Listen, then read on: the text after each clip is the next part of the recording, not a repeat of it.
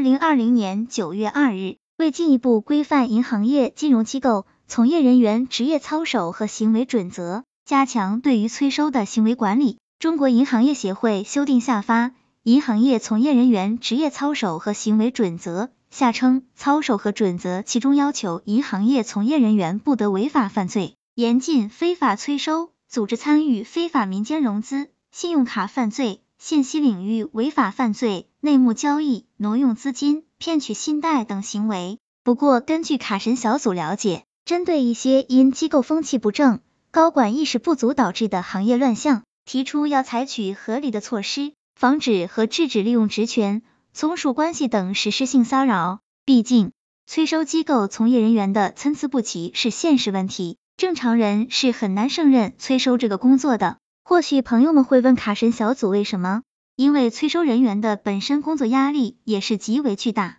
那么今天卡神小组就来和朋友们讲一讲银行外包催收机构从业人员考证上岗可行吗？朋友们一起来看看详细内容吧。可是，在最近这几年里，信用卡持卡人在逾期后所遭遇到的境遇，却恰恰都是违反操守和准则的行为存在，甚至于银行在信用卡逾期后。利用第三方催收机构身份不明而采用了大量的非法催收人员，其中有很多催收人员不仅仅不遵守操守和准则，甚至于还伪造相关文件以及威胁恐吓信用卡用户。案例一：二零二一年一月十四日，哈尔滨的李小姐接到一个自称为某发银行委外的律师事务所律师的电话，在电话中，这位自称为某发银行委外的律师却对于法律所存在的条款极其的不熟悉，甚至于在整个电话过程中，这个自称为律师的催收人员不仅仅多次触碰法律的底线，甚至于还威胁恐吓李小姐以及李小姐的亲朋好友。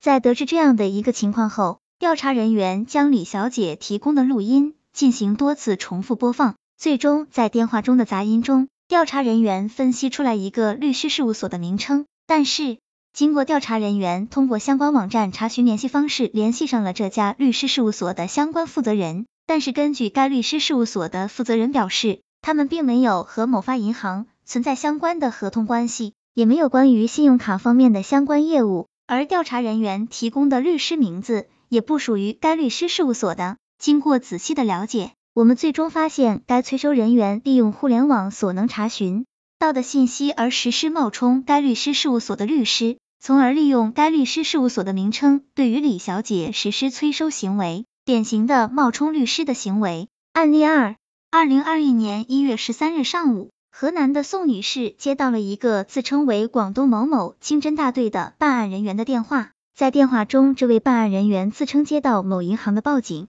声称宋女士信用卡存在诈骗行为，并且要宋女士及时归还所涉及到的金额。而当宋女士要求对方提供警号和所隶属大队名称的时候，对方却以宋女士无权知道为由，拒绝提供其身份相关信息，并且在电话中警告宋女士，如果在限定的时间内没有归还款项的话，其就会对宋女士发出逮捕令。而在接到这个电话后，宋女士感觉到非常的害怕，于是就跑到当地的派出所进行报警。以及请求当地派出所民警对其进行调查，而根据宋女士提供的手机号码回拨后却是空号，民警认为宋女士可能遇到电信诈骗了，所以民警对于宋女士进行了相关的知识培训后，对宋女士表示，以后遇到类似的情况，不要提供任何的相关信息给对方。银行作为持牌的金融机构，理应按照相关规定公布其委外的第三方催收机构的相关信息。以及其委外的律师事务所名称，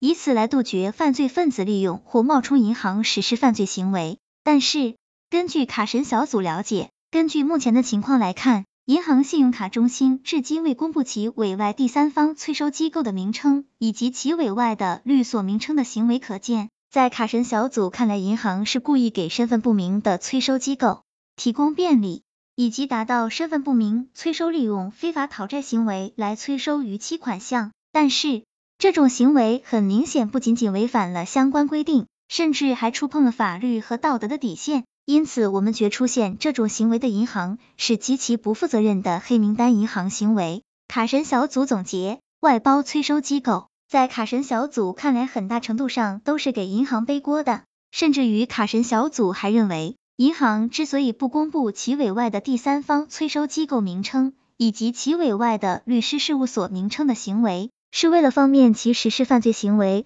而呈现出来的默许行为。因此，卡神小组更质疑银行与身份不明的第三方催收机构存在共同犯罪的嫌疑存在。在最后的最后，卡神小组希望监管机构监管职责尽快督促银行信息明确化、收费依据明确化等相关信息的发布。毕竟，过度的催收只会让债务人走得更加简单。毕竟，还款的最好办法是赚钱。朋友们说是不是？希望这个资料对朋友们有所帮助。